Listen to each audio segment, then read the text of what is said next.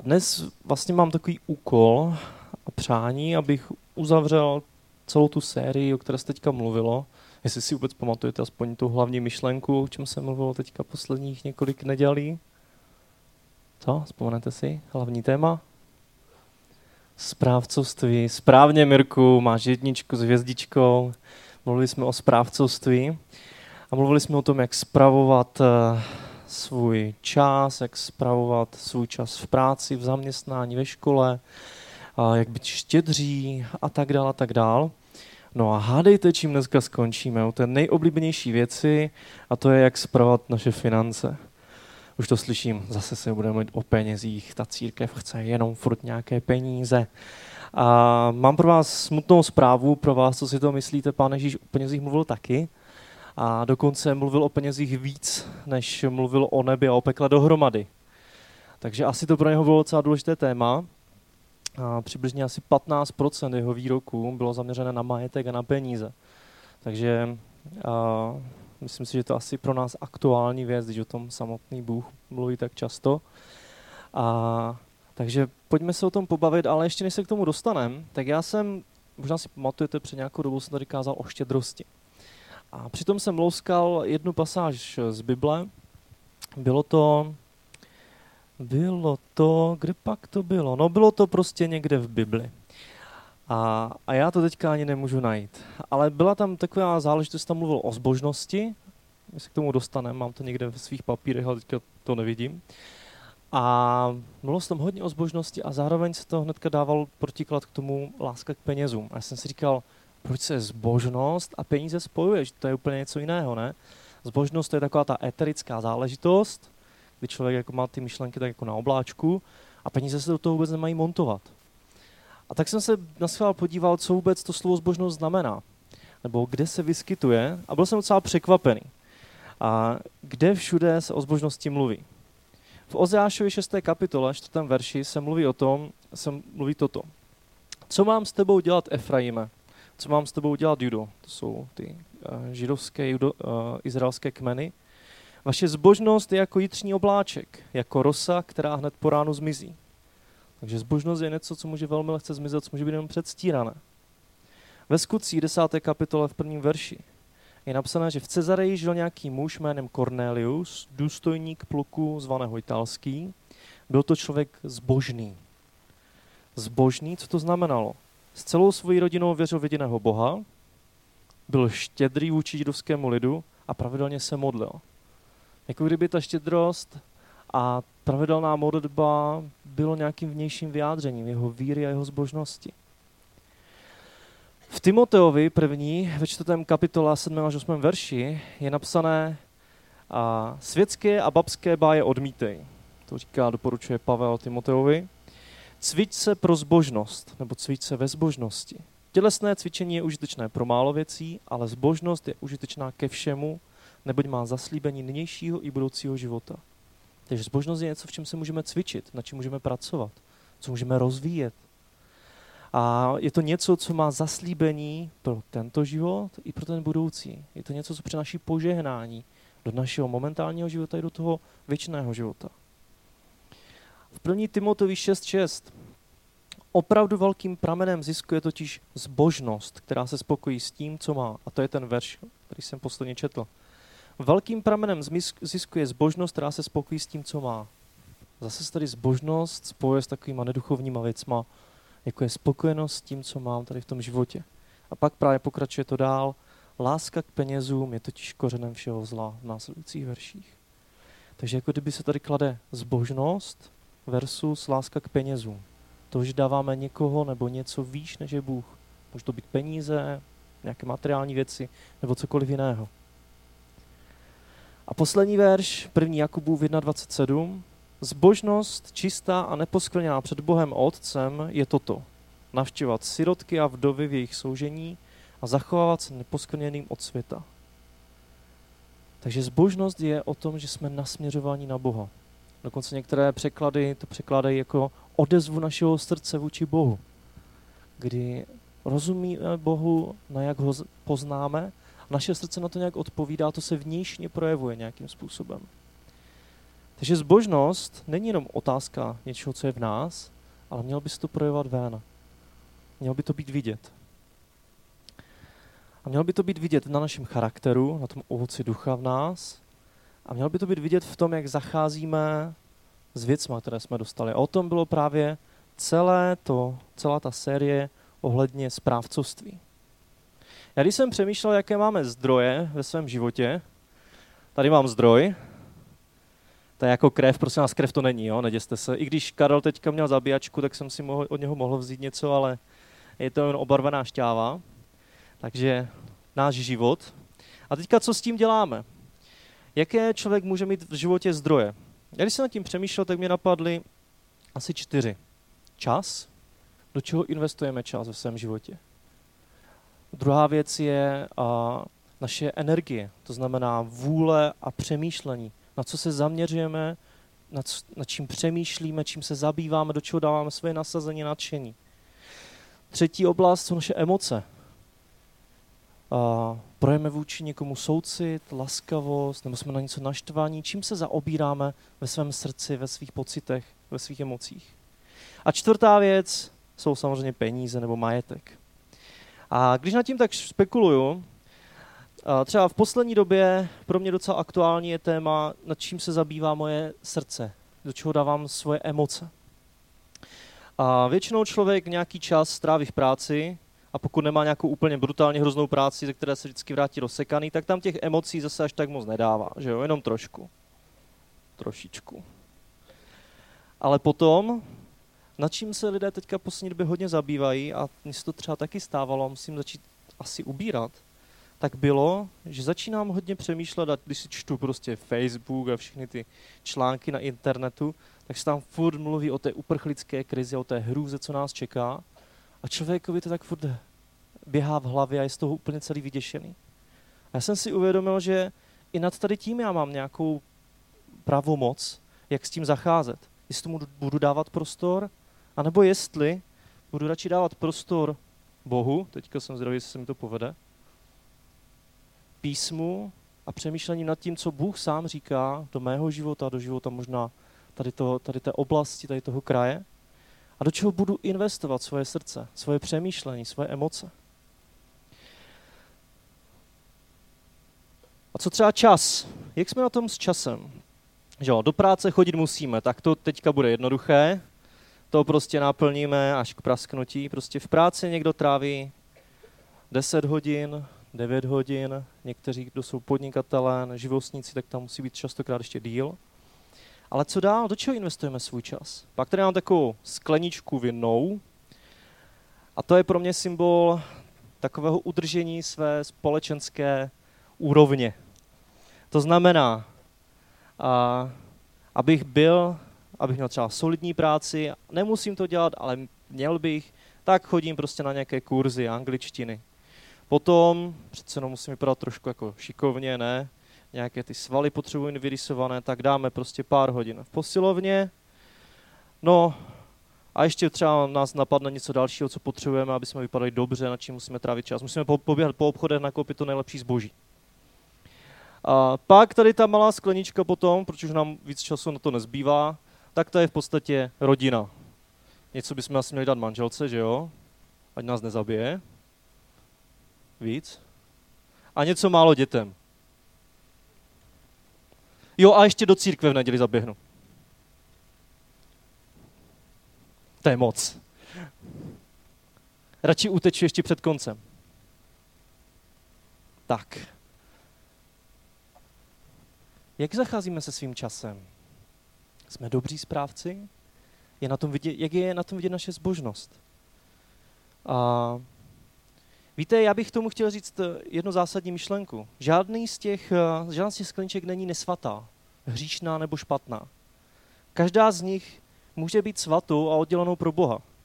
Posledně tady Lenka moc hezky mluvila o tom, že v práci, kde trávíme většinu svého času a neovlivníme to většinou, tak tam můžeme být s Bohem, můžeme být světlem, můžeme přinášet požehnání druhým lidem.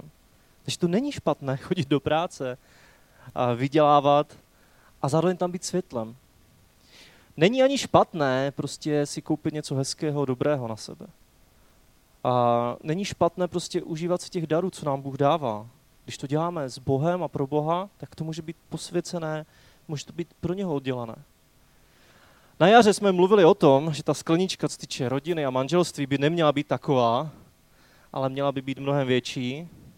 A možná, že bychom tam, kdyby byla nafukovací, tak bych tam měl odlit. A možná bychom tam měli dávat mnohem víc času. Do svých dětí, do svojí ženy. Tomáš Hasmado o tom hezky kázal, že byla ta série o manželství. A co ta církev, že? Kolik času dáváme službě Bohu, tomu, že my sami rosteme v Bohu, v poznávání Pána Boha? To je náš čas, se kterým nějak musíme hospodařit a ze kterého budeme jednoho dne dávat před Bohem počet. Kdy se nás bude Bůh ptát, co si udělal se svým životem? Jak si ho investoval? Kde si ho strávil? A možná někomu z vás pán Bůh bude mluvit, možná bys měl změnit práci a mít víc času prostě na ty boží věci. Na to jsem si tady pořídil jinačí kalíšek. Ať ta církev není úplně ta nejmenší. Nevidíte dovnitř, takže nevíte, kolik tam dávám, jo? Ale možná, že máme tam dávat víc času, víc energie, víc úsilí. Ale to, co je důležité, že jsme správci.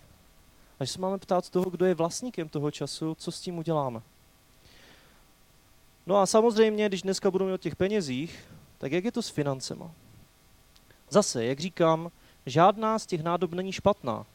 Žádná není svatější nebo nesvatější. Všechno patří Bohu.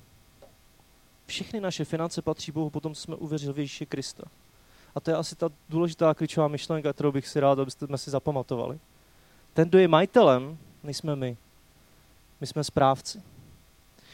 A samozřejmě potřebujeme a musíme peníze dávat prostě na to, aby jsme uživili rodinu, aby jsme zaplatili elektriku, aby jsme zaplatili nějaký nájem, aby jsme něco nalili do auta a tak dál.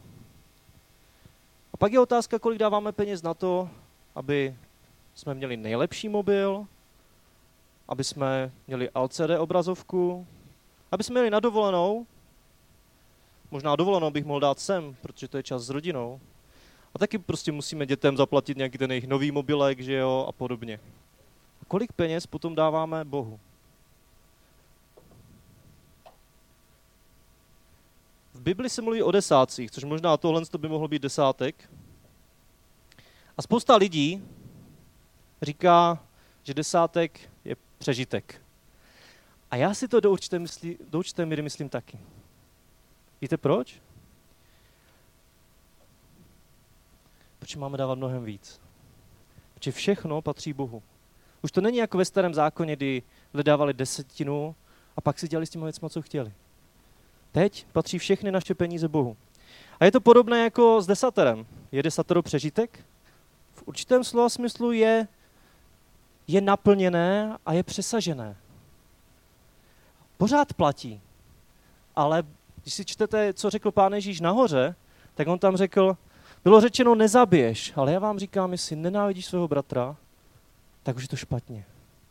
Bylo řečené, a nebudeš smilnit, ale já říkám, pokud se vůbec jenom podíváš, tak už je to špatně. A já si myslím, že podobný princip funguje s desátkem. Že pán Bůh od nás teď očekává ještě mnohem víc. A ne jenom peněz, které bychom měli dávat do církve, ale našeho postoje a našeho srdce, které do toho vkládáme. Matoušovi 6. kapitole 19. verši je napsané Nemhromaďte si poklady na zemi, kde je ničí mol a res a kde zloději vykupávají a kradou. Raději si hromaďte poklady v nebi, kde je mol a res neničí a zloději nevykupávají ani nekradou. Vždyť tam, kde máš poklad, budeš mít i své srdce. Tam, kde máš poklad, budeš mít i své srdce. Tam, kam budeš dávat svůj čas, kam budeš dávat svou energii, kam budeš dávat svoje emoce, kam budeš dávat svoje peníze, kam budeš dávat svůj majetek, tam bude tvoje srdce. A Andy Alcorn, můj oblíbený autor, napsal, slyšel jsem lidi říkat, chtěl bych mít srdce pro misi. A já vždycky odpovídám, Ježíš přesně říká, jak získat srdce pro misi. Vlož své peníze do misie, nebo do své církve, nebo na pomoc chudým a tvé srdce půjde za tím. Kam budeme investovat kam budeme, kde budeme hledat svoje poklady a kam budeme dávat všechny tady ty věci, jako je svůj čas, jako jsou naše finance, jako je naše energie, naše úsilí, jako jsou naše emoce, čím budeme přemýšlet, tak toho bude naše srdce plné. To je úplně jednoduchý princip. Není to nic složitého, není to nic, nic nepochopitelného. Kde budu trávit většinu svého času, tak tam půjde moje srdce. Když budu trávit většinu svého času na internetu, na Facebooku, u televize, u seriálu, tak tam půjde moje srdce. Kam budu dávat většinu svých peněz, se kterými můžu nějak fungovat, tak tam půjde moje srdce. Čím se budu trápit, čím se budu zabývat, co si budu pouštět do své hlavy, tak takové bude potom moje srdce. A jak to teda s těma penězma, s těma desátkama? Věřím a celé naše vedení našeho sboru věří v desátky. Věříme tomu, že, a, že ten starozákonní princip dávat Bohu desetinu z našich zisků je pořád aktuální. Vy ten známý příběh o Melchisedechovi, který je potom opakovaný v Židům 7. kapitole, prvním až druhém verši. Tento Melchisedech, král Salemu, kněz Boha nejvyššího, který se setkal s Abrahamem, když se navracel od porážky králů a požehnal mu, a kterému také Abraham oddělil ze všeho desátek, je nejprve podle předpokladu král spravedlnosti, pak i král Salemu, což znamená král pokoje. V souvislosti s Abrahamem, který zaplatil desátky Melchisedekovi, knězi nejvyššího boha. Prostě Abraham dosáhl nějakého velkého vítězství a potkává Melchisedeka, kněze nejvyššího boha, kterému dává desátek z toho, co udělal. Což je něco, co se stalo ještě před zákonem, před Možíšem. A Abraham jako otec věřících nám v tom může být příkladem. A nebo v Malechiášovi 3. kapitola 10. až 11. verš. Přineste celý desátek do skladu, ať je potrava v mém domě. Vyzkoušejte mě takto, pravý hospodin zástupů. Zdali vám neotevřu nebeské průduchy a nevyleji na vás požehnání, dokud nebude dostatek. Přineste celý desátek do skladu, vyzkoušejte mě takto, pravý hospodin. Jako kdyby dávání desátku jsme mohli Boha zkoušet. Jestli je věrný, jestli je dobrý, jestli splní ty zaslíbení, které nám řekl. A desátky ve starém zákoně sloužily levitům, kteří byli určeni k práci, vyučování a uctívání hospodina v chrámu. A dneska ty desátky slouží k podpoře služebníků, kteří pracují v církvi. A když se podíváte na, do nového zákona, tak já jsem se docela smál, abych vám pravdu řekl, když jsem se díval na ten princip podporování církve a podporování pracovníků v církvi. Protože jsem zjistil, že pán Bůh si o nás pracovnících v církvi No já nevím, proč nás tomu přirovnává, já to přečtu, jo? První Korinským 9. kapitola, 9. a 14. verš. Tam Pavel říká, v Mojišově zákoně je přece napsáno, nedáš náhubek volu, který mlátí obilí. Tak jako, no, zrovna tohle toho přirovnání, jsem si říkal, tak co pak není těch domácích zvířat víc? Nemohl tam dát třeba holubici, holubičku, jako nějakého holubka, nebo aspoň psa, ale vola, Nedáš náhubek volu, který mlátí obilí. Možná je to i o tom, že ta práce není úplně vždycky jednoduchá, jak někdy vypadá. Lidi někdy říkají, ty já bych chtěl mít tu tvoji práci, ty kážeš, zabýváš se furt Biblii, občas si s někým popovídáš. A on to má i druhou stránku. Člověk se někdy povídá s lidmi o takových věcech, které by radši neslyšel. A někdy, když si mu připravuje kázání, tak vůbec neví, z které strany to chytit a trápí se nad tím a bojuje o to. Častokrát slyším mnoho kritiky a mnoho špatných věcí na to, co se děje, co by se mělo udělat, mělo udělat jinak, kde si, co si. Někdy si jako pracovník církvy připadám trochu jako vůl s prominutím, ale je to biblické, jo? Má tu Bůh na mysli jen voli? Nebo to, to, to, to čtu, jo, prosím vás. Má tu Bůh na mysli jen voli, nebo to říká hlavně kvůli nám? V skutku pro nás to bylo napsáno, že ten, kdo orá, má orat v naději. I ten, kdo mlátí, má mlátit v naději, že dostane svůj podíl. Jestliže jsme u vás zaseli duchovní věci, bude tu něco mimořádného, když budeme sklízet vaše tělesné věci? To říká Pavel Korinský. Jestliže se jiní podílejí na tomto právu vůči vám, neměli bychom spíše my? My jsme však toho práva nevyužili, neboť všechno snášíme, abychom nekladli žádnou překážku Evangelu Kristu. Pavel se dokonce toho práva zřekl ale neříká, že by to nebylo právo. On říká, udělali jsme ještě jeden navíc krok. Ani tohle jste nám nemuseli dávat. My jsme se živili vlastní prací. Ale stejně jste furt měli nějaké problémy. My jsme však toho práva nevyužili, nejbrž všechno snášíme, abychom nekladli žádnou překážku Evangeliu Kristu. Nevíte, že ti, kdo konají chrámovou službu, jedí z pokrmu chrámu? A ti, kdo slouží při oltáři, mají s oltářem podíl na obětech? Tak i pán nařídil, aby ti, kteří evangelium zvěstují, z evangelia žili. Nebo v 1. Timotovi 5.17. Ti starší, kteří zastávají dobře svůj úřad, jsou hodně dvojicti. Tak to je hezké. Starší cti, to zní hezky. Zvláště ti, kteří se namáhají s kázaním a vyučováním. Tak zatím to furt zní strašně hezky. Neboť písmo praví volu, no a už to tady zase. Volu, který mlátí, nedáš náhubek a hoden je dělník své mzdy. A ještě poslední pasáž, Galackým 6. kapitola 5. verš. Neboť každý ponese svůj vlastní náklad. Ten, kdo je vyučován slovu, nechce sdílí ve všech dobrých věcech s tím, kdo vyučuje. Ten, kdo je vyučován ve slovu, nechce sdílí ve všech dobrých věcech s tím, kdo vyučuje. Já bych řekl ještě k desátkům jednu důležitou myšlenku. Někdy lidi mají pocit, že desátky jsou o tom, že si platím kazatele. Já chci zdůraznit, že desátky dáváme Bohu. A jedno, jestli jsou to desátky nebo pěťátky, nebo ještě víc. Ale to, co dáváme, dáváme Bohu. Pak to církev, jako vedení církve, jako starší, rozděluj. Protože když byste si platili kazatele, tak bych musel kázat to, co chcete slyšet. Tak bych asi dneska nekázal o penězích. Kázal bych o něčem hezkém, jako že to vás třeba pán Bůh má rád, nebo jak jste požehnaní, jak vám Bůh chce dát další a další peníze. Ale protože věřím tomu, že v Bibli se o desácích a potom o darech a o možná mluví, tak chci kázat i něco, co třeba ne vždycky každému zní hezky. Na jednom, pí, na jednom místě v Novém zákoně napsané se píše o svrablavých uších. Že jsou kazatelé, kteří kážou tak, aby když má někdo svrablavé uši, kde je nějaký sr, svrab, kde prostě něco pálí, něco píchá, tak aby to spíš pohladili. Prostě nepůjdou proti tomu. Proto ten princip toho, že dávám desátky Bohu v první řadě, je strašně důležitý. A zase tady zacituju od Andyho Alcorna myšlenku, s která se úplně stotožňuju. Jak jsem mluvil o tom, že si myslím, že desátek je je něco starozákonního, co v Novém zákoně je naplněno a ještě překročeno, tak tady to hezky vystihuje. Desátek totiž není stropem prodávání, je to podlaha. Ve starém zákoně desátek bylo to maximum, co prostě Bohu mám dát, pak možná ještě někomu trošku pomůžu.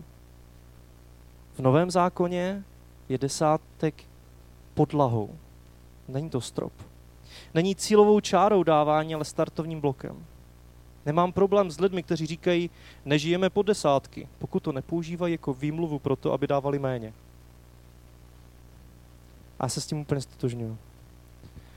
A možná s těma financemi jste na tom tak, že prostě opravdu nemáte skoro žádné peníze, většinou jich investujete do, do toho, abyste vůbec mohli žít, ale stejně i tam, a já, prostě, já to prostě musím říct, i když je mi to těžko říkat, tak proto Bůh dal do nového zákona ten příběh o vdově, která přinesla dva penízky, což pravděpodobně bylo celé její živobytí.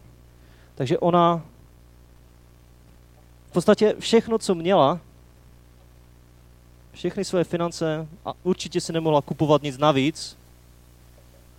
Byla vdova, takže otázka, jestli měla nějaké děti, jak na tom byla. Možná ani tam neměla ani korunu. A všechno, a bylo toho málo, co měla,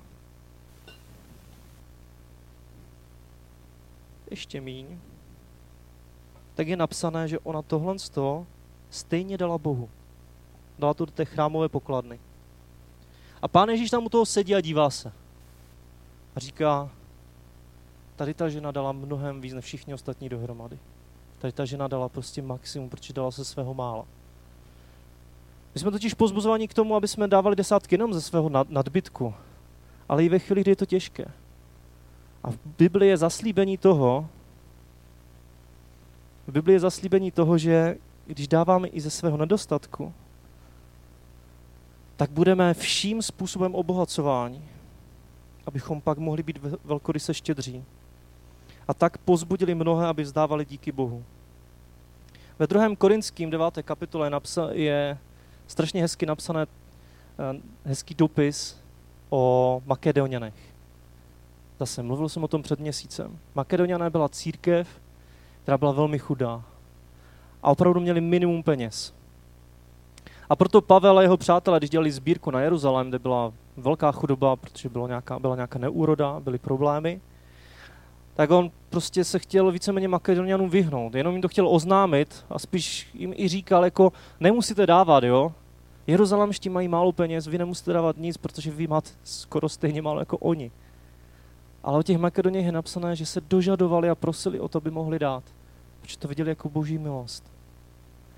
A já si pamatuju do dneška, když jsem potkal lidi, kteří prostě dávali ze svého nedostatku. Pamatuju si, když jsem byl na Ukrajině v 90. letech, kdy ta situace byla mnohem horší než dnes. Byli jsme na zakarpatské Ukrajině a navštívili jsme tam jednu rodinu, takového babičku s dědečkou, babičku s dědečkem. Nevím, kolik jim mohlo být. 80.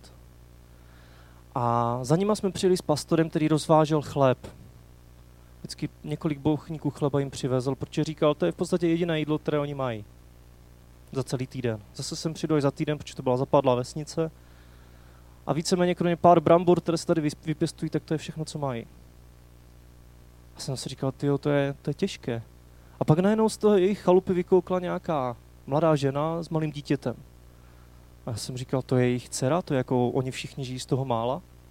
A pastor mi říkal, ne, to není jejich dcera. To je dívka, která, prostě, kterou se jí manžel rozvedl, on ji opustil a ona měla vůbec nic tak ti dva manželé ji přijali pod svou střechu a starají se o ní. Když jsem to viděl, jsem říkal, jak je to možné? Kde se to v nich bere? To je ten příběh o té vdově, která dala z toho mála, co měla. A protože dávala Bohu, tak Bůh se o ní postaral. Víte, a několik let jsem žil z darů a dary, které mě vždycky úplně lámaly, byly od lidí, kteří prostě neměli nic, nebo měli strašně málo. Když mi jedna rodina, která má tři postižené děti s autismem, ta třetí ještě navíc velmi handicapovaná i fyzicky, tak mi začala posílat několik sto korun, tak já jsem, já jsem mi říkal, my jako fakt nemusíte dávat, já to prostě ty peníze oželím, prostě mi to nemusíte posílat. Oni říkali, ne, my ti to chceme dát, protože tomu věříme. Protože to chceme dát Bohu. A takových příběhů je víc. Víte, ve skutečnosti častokrát jsem potkával lidi, kteří ti nejchudší častokrát byli nejvíce štědří. Nevím, jak se to děje, ale je to boží milost. A já věřím, že můžou být pro nás vzorem a příkladem. Mluvil jsem o desátcích a jsou ještě tři způsoby, jak můžeme dávat, dávat Bohu, dávat lidem kolem nás.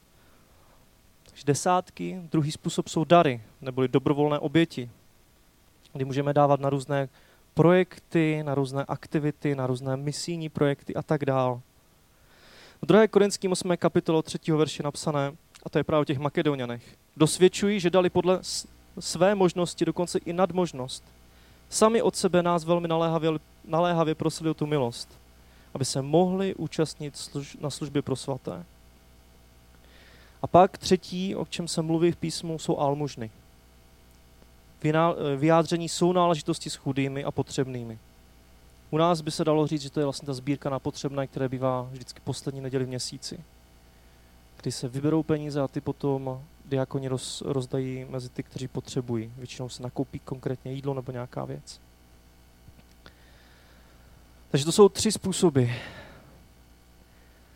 A já už bych pomalu končil, přemýšlím, co bych tomu řekl. Víte, jeden z důvodů, proč o tom mluvím dneska, je, že do budoucnosti to bude velmi zásadní otázka v našem sboru desátky.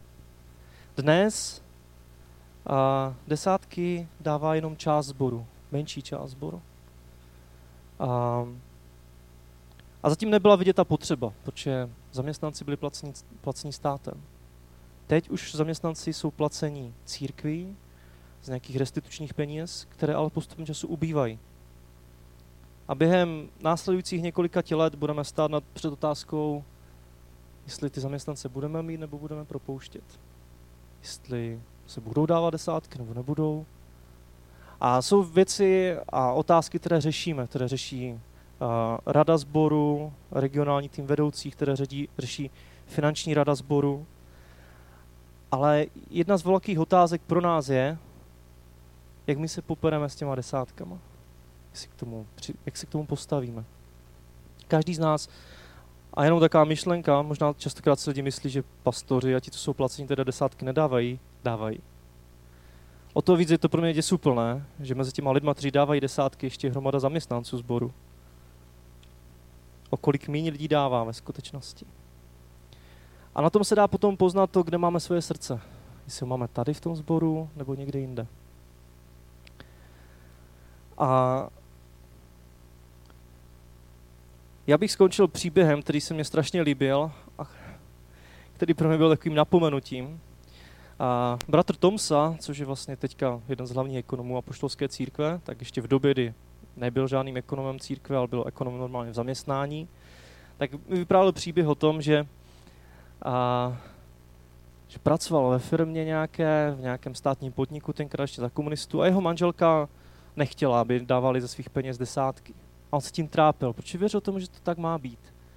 A modlil se k Bohu, bože, kdyby byla nějaká možnost, jak bych to mohl dát, jak bych mohl přispět na to boží dílo, tak bych, tak bych to udělal. A dostal možnost pracovat přes časy. A představte si, ten blázen v úvozovkách dělal přes časy proto, aby mohl zaplatit desátky. A já jsem si říkal, to není možné. Co to je za postoj? Jak to, že má prostě takový, takový postoj k tomu, že chce přispívat na boží dílo? Jindy jsem zažil to, že jsme dělali nějaký projekt evangelizační a po školách jsme jezdili, kázali jsme tam evangelium a když jsme to říkali jenom zboru, tak přišel chlapík a říkal, víte co, já věřím tomu, co děláte. Proto teďka několik týdnů budu dělat přes časy, aby to, co jsem udělal navíc, bych mohl dát na to boží dílo. A já jsem to slyšel a říkal jsem si, to je závazek. To je pro mě závazek, že člověk, který tohle to udělá, tak abych já potom tu svoji práci v tom kázání, evangelia, vyučování dělal co nejlépe. A já chci skončit tím pozbuzením z toho starého zákona, že to dávání Bohu, a jedno jestli desátku dobrovolných darů, obětí, almužen, že to je jako, kdyby jsme Boha zkoušeli. Že můžeme vyzkoušet Boha. Když mu to dáme, tak Bože, co s tím uděláš? Postaráš se o mě? A stojí to za to. Tak. A já se nakonec jenom krčice pomodlím. Drahý pane Ježíši, a ti děkuju za to, že, že ty jsi Bohem ve všech věcech.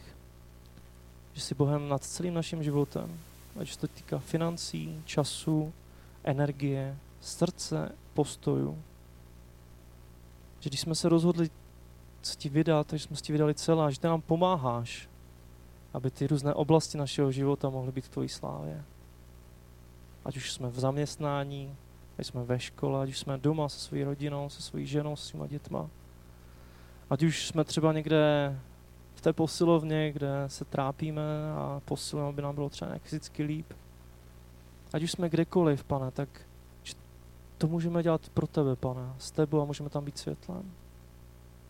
A prosím, aby si tak ty sám nás učil dávání, protože dávání je jako sval. Cvičením roste a cvičením se člověk učí a učí se dávat a zároveň vidí to tvoje zaopotření, to tvoji dobrotu. Vidí, že když dáváme, tak nejsme, nejsme v nedostatku. A pane, tak já vyznávám spolu s Davidem, že jsem neviděl zbožného, že by někde žebral chleba. Že jsem neviděl člověka, který se ti vydal, aby byl v nedostatku. Protože ty se vždycky postaral. A postaral se vždycky o mě, pane. I když jsem dělal kroky víry, když jsem nevěděl, jestli budu mít výplatu, když jsem nevěděl, co bude, ty se postaral, drahý pane Ježíši. Ať se to děkuju a prosím, abys mě i nás všechny ostatní učil, jak dávat, aby jsme viděli potřeby lidí kolem nás, aby jsme viděli tu důležitost desátku ve sboru, aby jsme viděli tu důležitost dávat druhým. Protože tak získáváme správný postoj, pane, k penězům, k tomuto světu, tak se naše srdce dostává na to správné místo. Že tam, kde bude naše srdce, kde bude náš poklad, tam, kam budeme ty věci dávat, tak tam bude celé nitro našeho života, pane. Amen.